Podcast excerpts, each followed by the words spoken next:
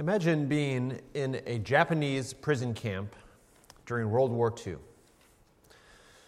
Your sleeping conditions are miserable. Going to the bathroom it is an excruciating and embarrassing experience. Your food portions are typically a small bag of uncooked rice. You've endured this for months. Perhaps you've endured this for years. You're regularly taken out into public view to be beaten again. You have broken bones, broken teeth. Your clothes are loose and flabby because you have lost all possible weight. You've watched people die by going through the same experience they're putting you through again and again. Imagine being in that scenario. Just let those smells and those hunger pangs and the loneliness and the shame and the anger wash over you. And then imagine that there's somebody there in the prison camp with you, enduring the same tribulations that you are, you are enduring, and he keeps saying, every little thing's going to be all right. And he's just kind of like Bob Marley, trying to keep everybody all happy. Everything's going to be fine, guys. We'll get out someday. What are you guys so worried about? You'd want to punch the guy in the face, and he probably already had gotten punched in the face a lot of times. But his optimism was driving you nuts. Because he keeps telling you Surely victory is just around the corner. We will be fine. By now, you've come to realize that this guy's probably just delusional. This is his coping mechanism for dealing with the violent, disgusting torture that you've been going through for months or years. But what if that guy's right? What if that delusional guy in your prison cell or in your prison camp is actually right? What if it all will turn out better than you could have ever imagined? What if the suffering will end and you actually will be vindicated? What will you think then? That's what our text is doing today. It's pulling you out of the prison camp in the nasty garbage that you're dealing with in your life right now and the shame that you're enduring as a prisoner, so to speak, as a disciple of Jesus. And it's making you realize every little thing is going to be all right. Our text today is Revelation chapters 8, 9, 10, and 11. And I'll just tell you right now, I'm not going to read the whole text out loud at any point, even right now. We'll read part of it now and we'll read other parts later, but we're not going to read the whole thing. I encourage you to do that. If you're not a Christian, there, uh, I want to submit to you that your very presence here today, this is my perspective. I am happy to back this up in a personal conversation. If you are here, your presence is an act of God's mercy toward you that you are here to hear what I'm about to share with you, that I've already started to share with you.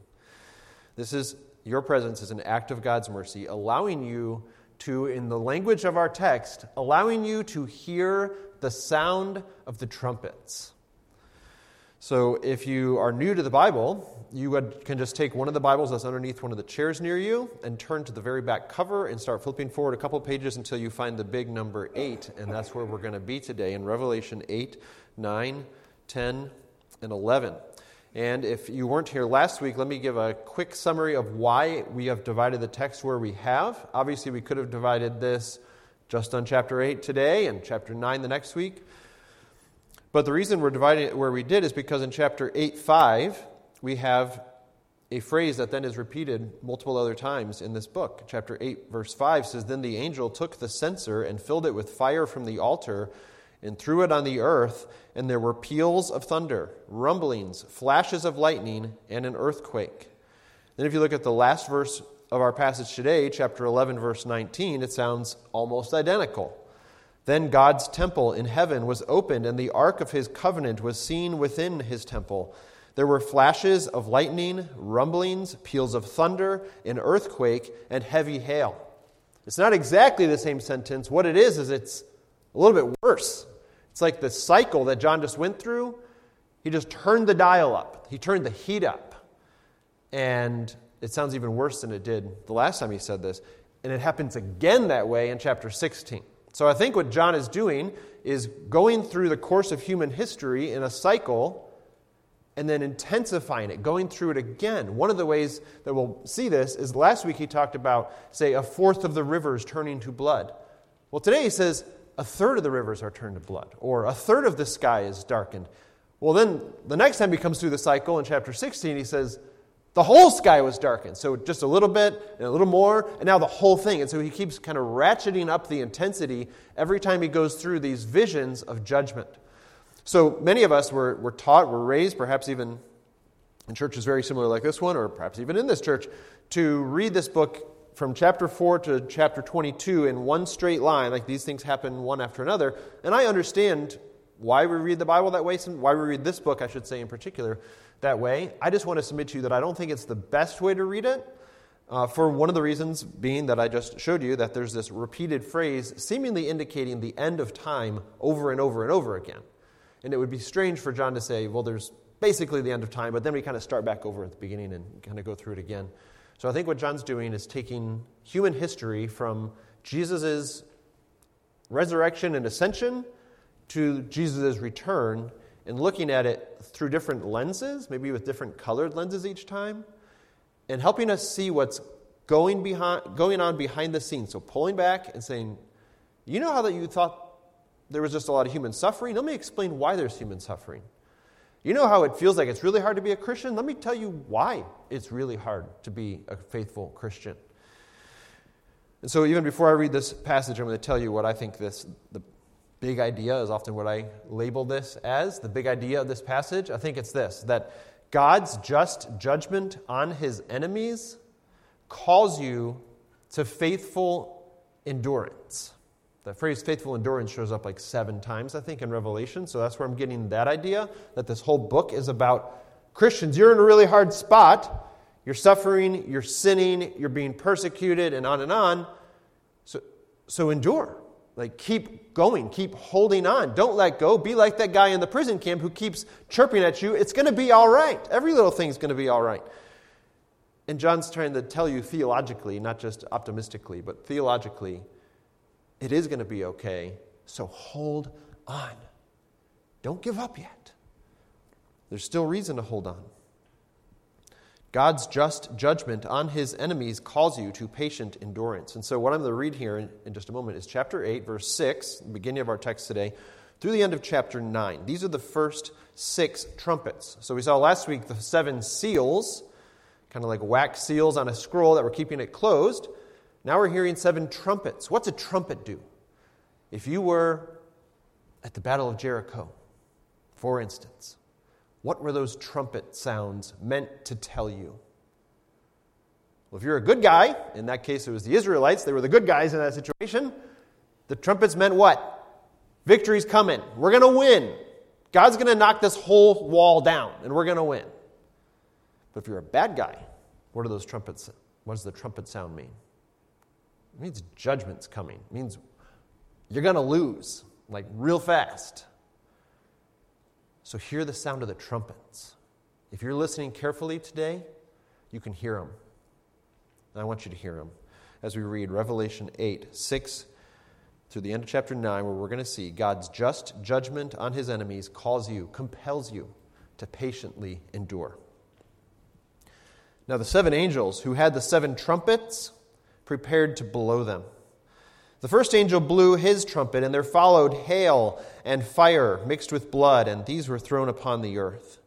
And a third of the earth was burned up, and a third of the trees were burned up, and all green grass was burned up. The second angel blew his trumpet, and something like a great mountain, burning with fire, was thrown into the sea, and a third of the sea became blood. A third of the living creatures in the sea died, and a third of the ships were destroyed. The third angel blew his trumpet, and a great star fell from heaven, blazing like a torch, and it fell on a third of the rivers and on the springs of water. The name of the star is Wormwood. A third of the waters became wormwood, and many people died from the water because it had been made bitter. The fourth angel blew his trumpet and a third of the sun was struck, and a third of the moon, and a third of the stars, so that a third of their light might be darkened, and a third of the day might be kept from shining, and likewise a third of the night. Then I looked, and I heard an eagle crying with a loud voice as it flew directly overhead Woe, woe, woe to those who dwell on the earth at the blasts of the other trumpets that the three angels are about to blow. And the fifth angel blew his trumpet, and I saw a star fallen from heaven to earth, and he was given the key to the shaft of the bottomless pit. He opened the shaft of the bottomless pit, and from the shaft rose smoke like the smoke of a great furnace, and the sun and the air were darkened with the smoke from the shaft. Then from the smoke came locusts on the earth, and they were given power like the power of scorpions on the earth. They were told not to harm the grass of the earth, or any green plant, or any tree, but only those people who do not have the seal of God on their foreheads. They were allowed to torment them for five months, but not to kill them. And their torment was like the torment of a scorpion when it stings someone. And in those days, people will seek death and will not find it. They will long to die, but death will flee from them. In appearance, the locusts were like horses prepared for battle. On their heads were what looked like crowns of gold. Their faces were like human faces, their hair like woman's hair, and their teeth like lion's teeth. They had breastplates like breastplates of iron, and the noise of their wings was like the noise of many chariots with horses rushing into battle. They have tails and stings like scorpions, and their power to hurt people for five months is in their tails. They have as king over them the angel of the bottomless pit. His name in Hebrew is Abaddon, and in Greek he is called Apollyon. Both of those names just simply mean destruction or destroyer. The first woe has passed. Behold, two woes are still to come. Then the sixth angel blew his trumpet, and I heard a voice from the four horns of the golden altar before God, saying to the sixth angel who had the trumpet, Release the four angels who are bound at the great river Euphrates. So the four angels who had been prepared for the hour, the day, the month, and the year were released to kill a third of mankind. The number of mounted troops was twice 10,000 times 10,000. I heard their number. And this is how I saw the horses in my vision and those who rode them. They wore breastplates, the color of fire and of sapphire and of sulfur. And the heads of the horses were like lions' heads, and fire and smoke and sulfur came out of their mouths. By these three plagues, a third of mankind was killed by the fire and smoke and sulfur coming out of their mouths. For the power of the horses is in their mouths and in their tails, for their tails are like serpents with heads, and by means of them they wound. The rest of mankind who were not killed by these plagues did not repent of the works of their hands, nor give up worshiping demons and idols of gold and silver and bronze and stone and wood, which cannot see or hear or walk. Nor did they repent of their murderers, of their murders, or their sorceries, or their sexual immorality, or their thefts. There are three certainties in this passage that call you to patient endurance. Three certainties that call you to patient endurance. The first is the certainty of judgment. Judgment is certain for the wicked. That's one of the elements of this passage. The second is that suffering is certain for Christians. Suffering is certain for Christians. And third, victory is certain for God and for his people. So judgment is certain, Suffering is certain, but victory is also certain. Do you notice multiple times in this passage the phrase, those who dwell on the earth? I believe this shows up three different times in this passage. That's a way that John has been referring to unbelievers throughout this passage. Uh, so you'll notice, for instance, in uh, chapter uh, 8, ver, uh, sorry, chapter 9, verse 4, he's referring to they were told not to harm the grass of the earth or any green plant or any tree. It's not like, oh, they, look, they were all environmentally concerned. No, it's just these demons, that's what they're representing, these nasty things, are intended to hurt people, but a certain kind of people, those who don't have the seal of God on their forehead. Well, if you're just looking around this room, I don't see any seals on foreheads. So, what is this talking about? It's clearly an invisible seal. But who sees the seal? Who knows who has what seal on their foreheads? God does. And throughout the book of Revelation, you see two kinds of seals on people's foreheads. You have those who have the seal of God on their foreheads. That's all of those who love God and have put their Christ in the reigning King Jesus.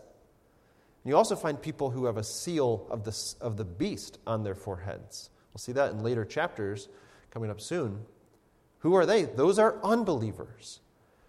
So if you don't have the seal of God on your forehead, you are going to suffer immensely and be judged by God immensely because you are not allied with Jesus, which means you are allied against him.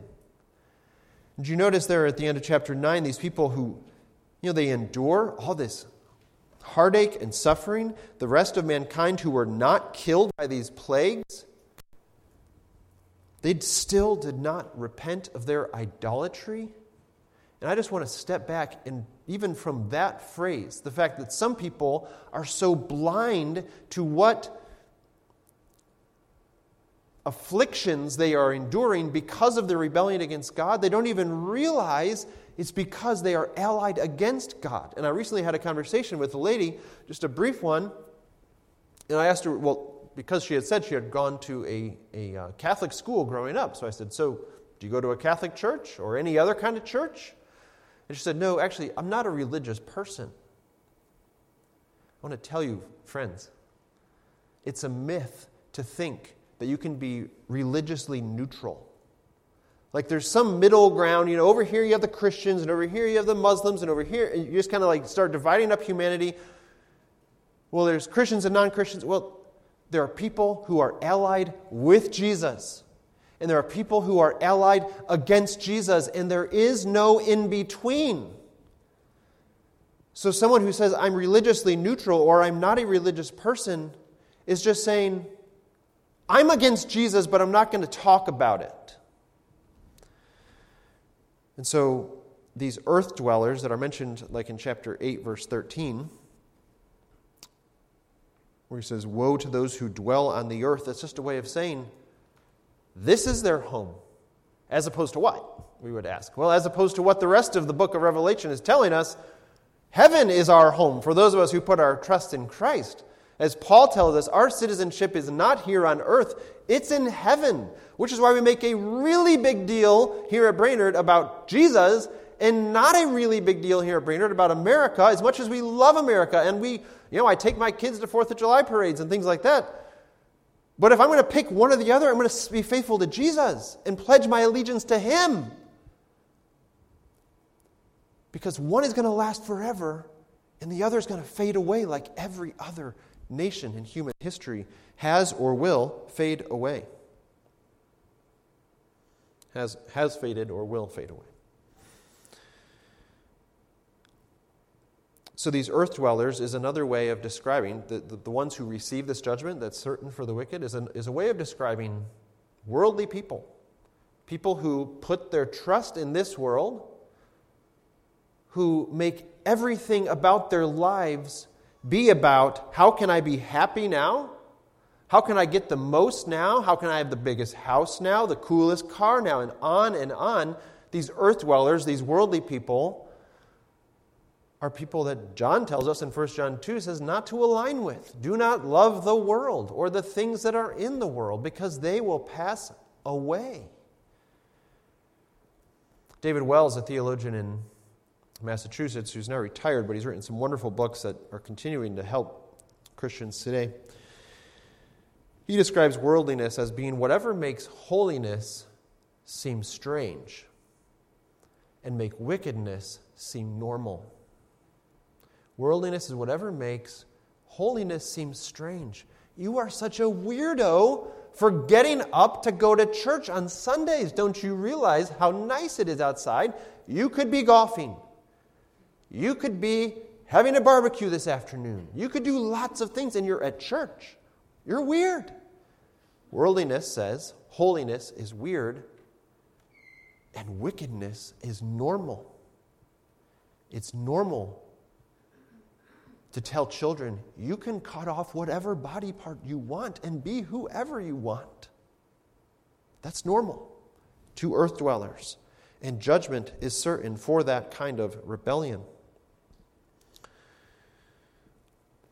Did you notice, though, that this judgment is, is coming and it's all in God's hands. Perhaps you notice the phrase, phrases that are stated in the passive voice. Theologians would call these divine passives. It just means that God is the one acting, it just doesn't say that.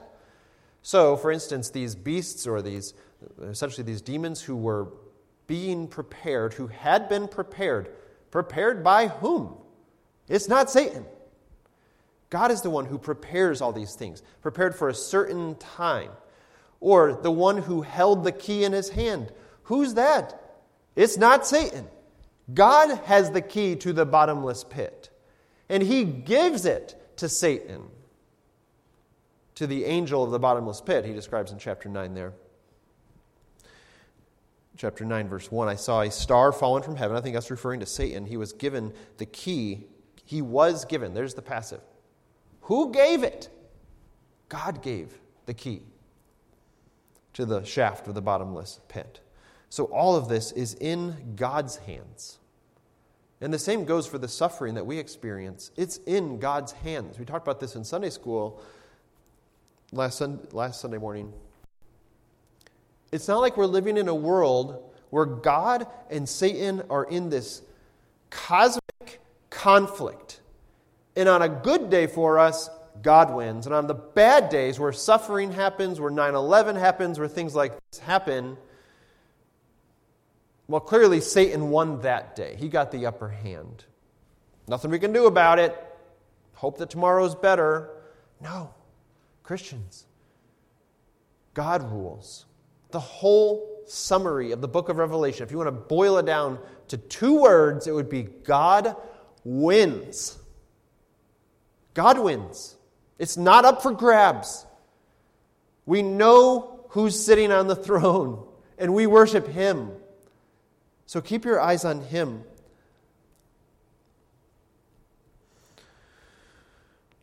I meant to say earlier that one of the reasons I chose such a huge chunk, which has both driven me crazy, actually, I wouldn't say both, it's just driven me crazy. There's no part of me that has really enjoyed studying four chapters this week and trying to make it coherently, um, you know, hopefully make sense for you. Uh, the reason I chose this bigger chunk, though, back in January, if you want to think of it that way, when I initially put, started reading through Revelation over and over again and trying to put this together, the reason I made it a big chunk was so that we would not get lost in the weeds like, what are these wings on the locusts? Or why do they have like woman's hair and lion's teeth and all these things. Like, so weird. But if you just take the composite and you just kind of try and zoom out, okay, just like turn the knob so that you're zooming further away from it, and you say, okay, are these things good or bad? These locusts that have nasty wings and faces and crowns, whatever else. Does it sound like something you want to meet in a dark alley or not? And I'd say, yeah, it's really bad. Like, these sound really disgusting. These sound like some kind of tortured child drew these things up, trying to think of the nastiest creature he could design. And we get these locusts, and let's just make it worse. Let's make them like horses too, and they have like serpents as tails. And this all sounds awful. That's the point. And the reason I zoomed out on four chapters was so that you would get the point that you don't want to go to the bottomless pit, no matter where it is, you don't want to interact with these locusts or horses, no matter what they look like in real life. I think it just refers to demonic activity that happens around us and we don't even realize it. And here in America, it's You know, we're often numb to it. If somebody acts super weird, we have different terms we'll, you know, throw at them. But are you talking to missionaries who live in like really dark places? They're encountering this kind of garbage all the time, and it is not pleasant. And what this, chap- this passage, chapters 8 and 9 especially, are telling you is you don't want anything to do with this. This is disgusting. But somebody wins over the evil. Victory is certain for God and his people. Uh, perhaps you'll notice as I'm trying to help you make sense of these four chapters, I'm just kind of throwing the three certainties at you over and over again. The judgment is certain, the victory is certain, uh, the suffering is certain, and the victory is certain. And we're not kind of marching through it passage by passage or section by section. But I am trying to assure you that the enemies of God will be defeated. And again, while we don't sit here and like celebrate, oh yeah, down with the bad guys, we do take comfort, just like the guys in the Japanese prison camp would take comfort if they knew that their adversaries, their enemies, were going to be defeated. So, our weapons of warfare against these demonic locusts and horses that are described here, or against the wickedness that's just thrown at us by the earth dwellers around us, those who are worldly people who are absolutely throwing their lot in with this life and the lies that this world tells you, we don't celebrate their demise, but we do celebrate that we are aligned with Christ, that God always wins in the end. And so we don't have to be nervous of what the final outcome will be. And so our warfare as Christians, as the church militant in this age before the church triumphant in the next age, our weapons are prayer and preaching the word and telling people, Judgment Day is coming. Open your eyes. This is not a game to play. Maybe you've heard recently the this is not a game commercials. You only get one life, so be careful when you're driving through construction zones. That's the point of those commercials. This life's not a game, friends. So tell your loved ones and tell your friends this is not a game. You don't want to be aligned with those who are aligned against Christ. From the beginning of the Bible to the end, there's a story of the seed of the serpent in conflict with the seed of the woman, and the seed of the serpent loses to the seed of the woman, which is referring to Jesus. This is going back to Genesis 3. And we are aligned with those who are continuing to stand for truth, to stand against the lies and the kind of pernicious atmosphere that we live in. We live in a world where the atmosphere, the air we breathe, is toxic.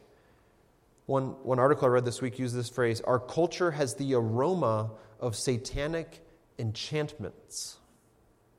Our culture has the aroma of satanic enchantments.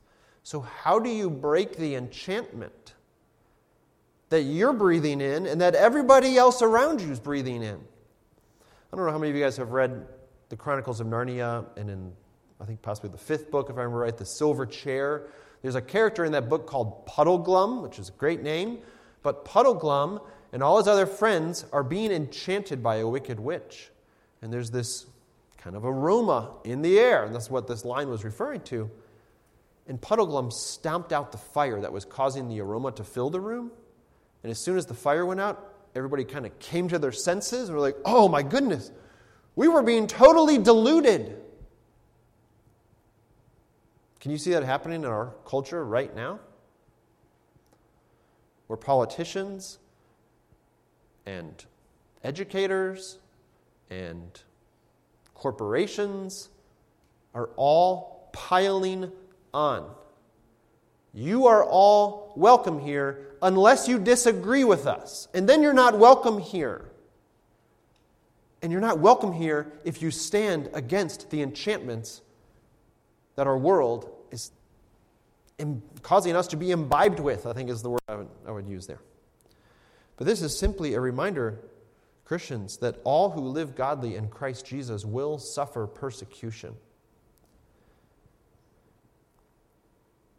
And while this sounds terrible that God is opposing, God is going to judge, God is going to bring great judgment. I mean, you heard about the, the water being destroyed, about darkness, and on and on.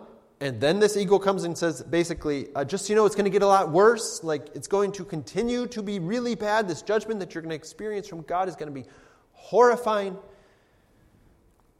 But if we were going to summarize this passage, this opposition of people against God, what I want to say is God opposes the proud, but He gives grace to the humble, and His arms are open wide to you. And so, if you are in opposition to God today, we would beg you, we do beg you to humble yourself and throw yourself at the feet of Jesus' cross and beg Him for forgiveness for buying the lies and propagating the lies that our world is throwing at us. It is only somewhat ironic that an earthquake, a devastating earthquake, happened the week that we're talking in this passage about a devastating earthquake at the end of chapter 11, which again I haven't read now, but I pointed out that the end of 11 and middle of 8 both have this earthquake. And I read a quote just this morning from a survivor. The survivor said, We felt a huge shake, like it was doomsday. Ten seconds, and everything was gone. And I would submit to you that that guy, I don't have his name written down, but that survivor received God's mercy to survive that doomsday experience so that he could repent.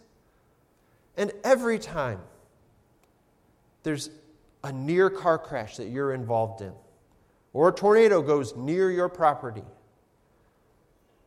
or whatever other close encounter you have, that is God's mercy to you to say, My arms are open wide to you, full of mercy. Yes, judgment is coming on all those who ally themselves against Jesus, the King seated on his throne. But you don't have to stay allied there. And what's remarkable is maybe one of the reasons the, the passage uses this metaphorical language of the seals on the foreheads. We don't know who has what seal, right? There are people who are members of Baptist churches in America who do not have the seal of God on their forehead. I pray that none of us are among them. And there are people who we would be shocked. We will be shocked on the last day. Oh, you were one of us. We didn't know it because, and you could fill in the blanks of, we didn't really see the fruit of the Spirit in your life and things like that. But God is the only one who knows who has which seal on their forehead. And so we keep preaching the gospel.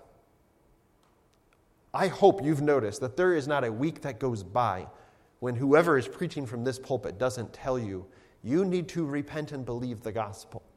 Because even if you have done that initially, you have been converted, the life, as Martin Luther says, the life of a Christian is one of repentance. You keep repenting every single day because you keep sinning every single day.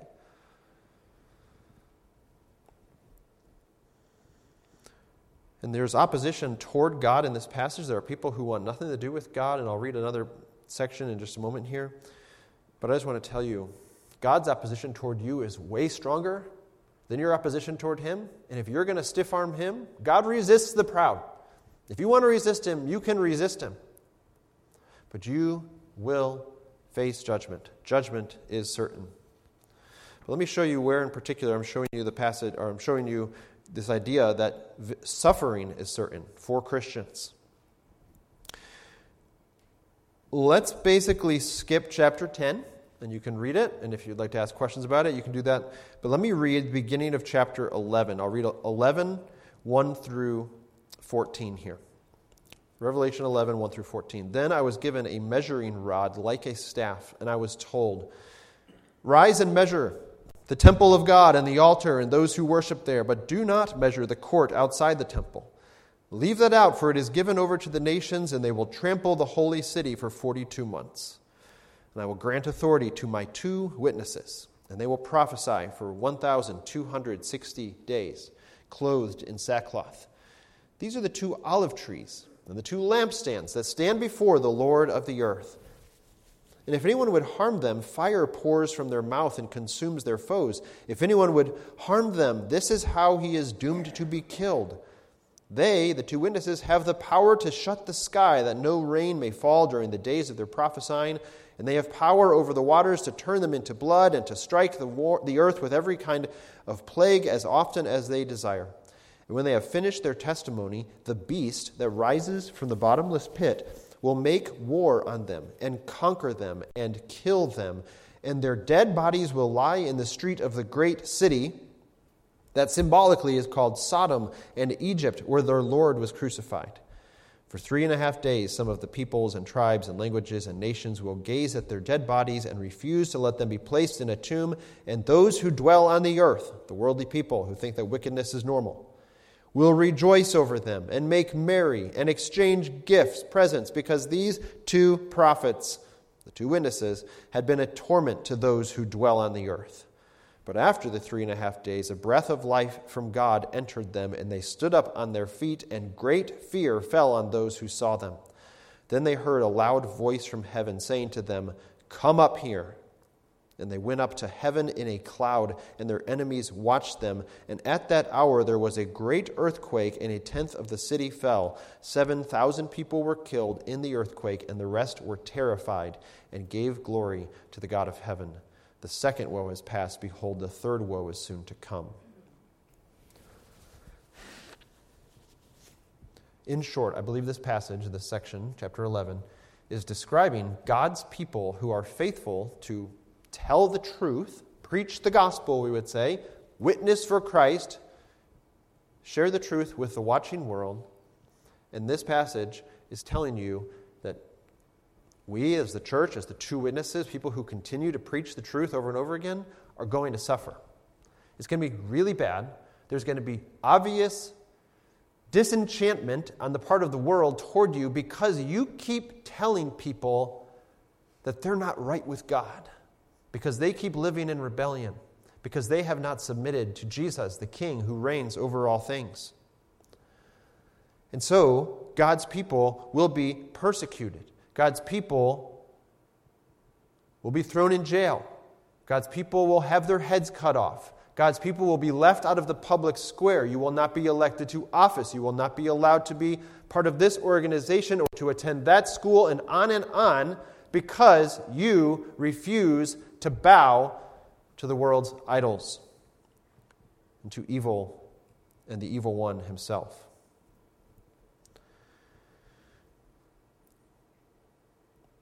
But there will come a day when people will be terrified because they see the Christians that they have persecuted and mocked and harangued, and we will rise and we will be resurrected and we will reign with Christ forever and ever. And people will be terrified. Their enemies watch them in verse 12. Thankfully, verse 13 says that some of those people repent and they give glory to the God of heaven. That seems like they, they are converted. They say, okay, I think this is real now. I think I've been duped all along, but I'm pretty sure there actually is a God. Forget this non religious situation. There is a God. His name is Jesus. He's the king. I'm going to bow to him. It sounds like there are people who will do that who are continuing to do that. Praise God that He's continuing to do that, and that will continue to happen to the end. But we are living, friends, in a world where it is hard to follow Jesus, where suffering is certain for us as Christians.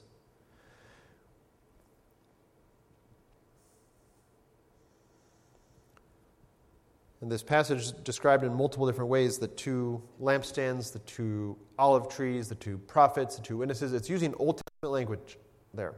It's particularly Zechariah. The lampstands and the olive trees are just symbolizing the people of God. That's why I'm concluding what I'm concluding that in Zechariah, the two olive trees and the two lampstands mean the people of God. We already saw in Revelation, the lampstands mean the people of God. So it sounds like the two witnesses, the two prophets, all of them describing the same people, is just a way of saying those Christians who live between Christ's ascension and Christ's resurrection will be suffering. And guess what part of history we're living in? The time between Christ's ascension and Christ's resurrection. So, this is talking about us as the church. Preach the word. Keep preaching the word. Keep telling your lost friends and family that Jesus is the only Savior. Friends, I want to urge us to be loyal to Him and to resist the pull of the world. There's a song I want to tell you about that maybe you've heard of a guy named Dave Radford. He, he and his wife make up make some Christian songs called uh, the, they're called the Gray Havens. You can look them up on Apple Music. One of their songs is called Sirens. And I think it's particularly about the pull of addictive sin. Frankly, I think it's about pornography, about how alluring it is to take something that's good and should be wanted and make it highest of all. That's a line from the song.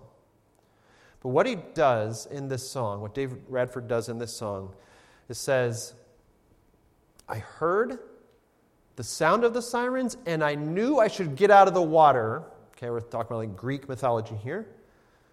And I knew I should get out my sharpest sword and suit of armor so I could be ready to fight.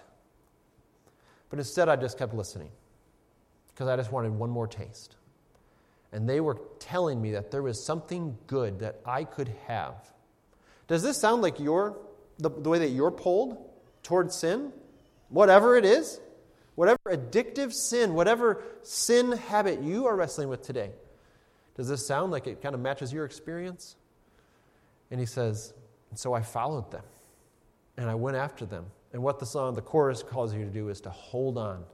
You've tasted grace that's more than this. You've tasted joys that's more than this. You don't have to follow the sirens.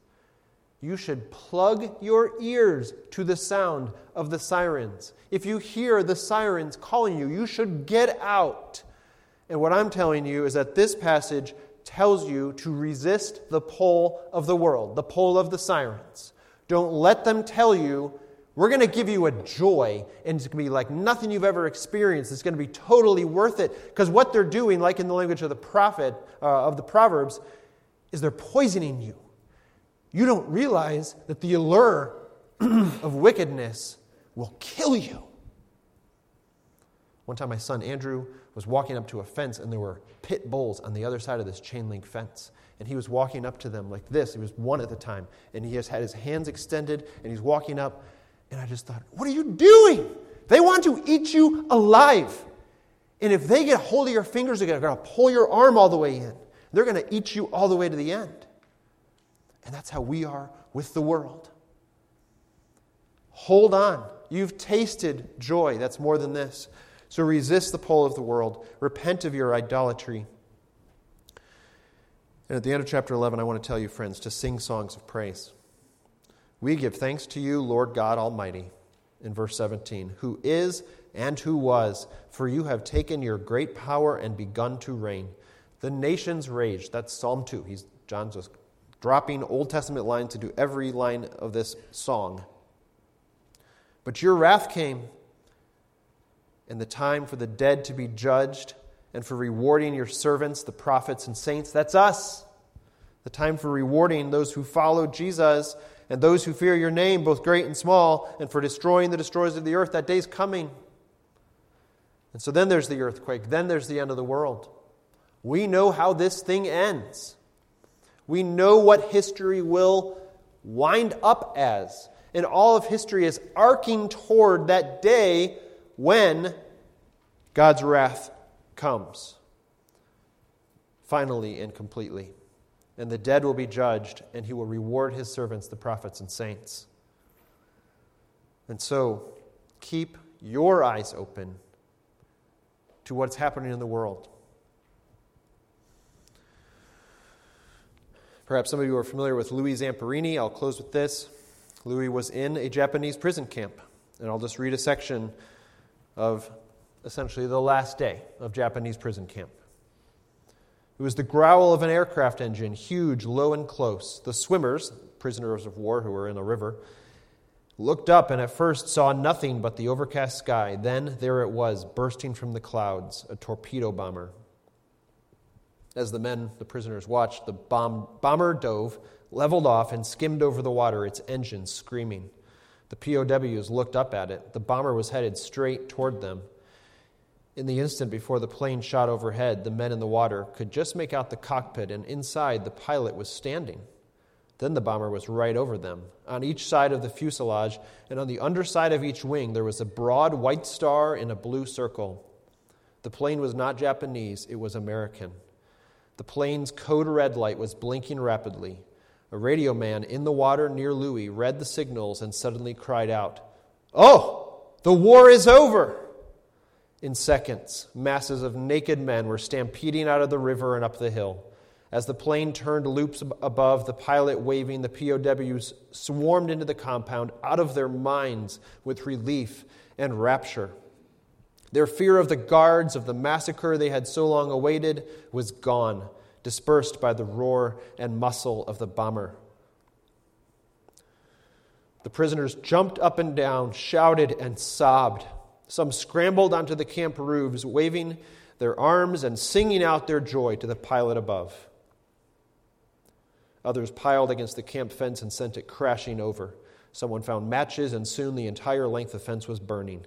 The Japanese shrank back and withdrew. In the midst of the running, celebrating men, Louis stood on wavering legs, emaciated, sick, and dripping wet. In his tired mind, two words were repeating themselves over and over I'm free, I'm free, I'm free. That's the sound of the trumpets. Victory is coming. The trumpets are sounding today. Can you hear them? Our Father, we look forward to that last great day of victory when we will sing your praise, when we will say, Yes, the nations raged against you.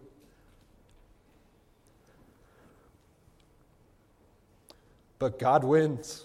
And Lord, we are so broken by the sin in our own hearts, by the sin in our world, by our faithlessness, by the way that we are so quickly allured by the world and by the siren's song. So, Lord, we beg for your mercy. We beg for more conversions, that sinners near and far would see the glory of Christ. In his name we pray. Amen.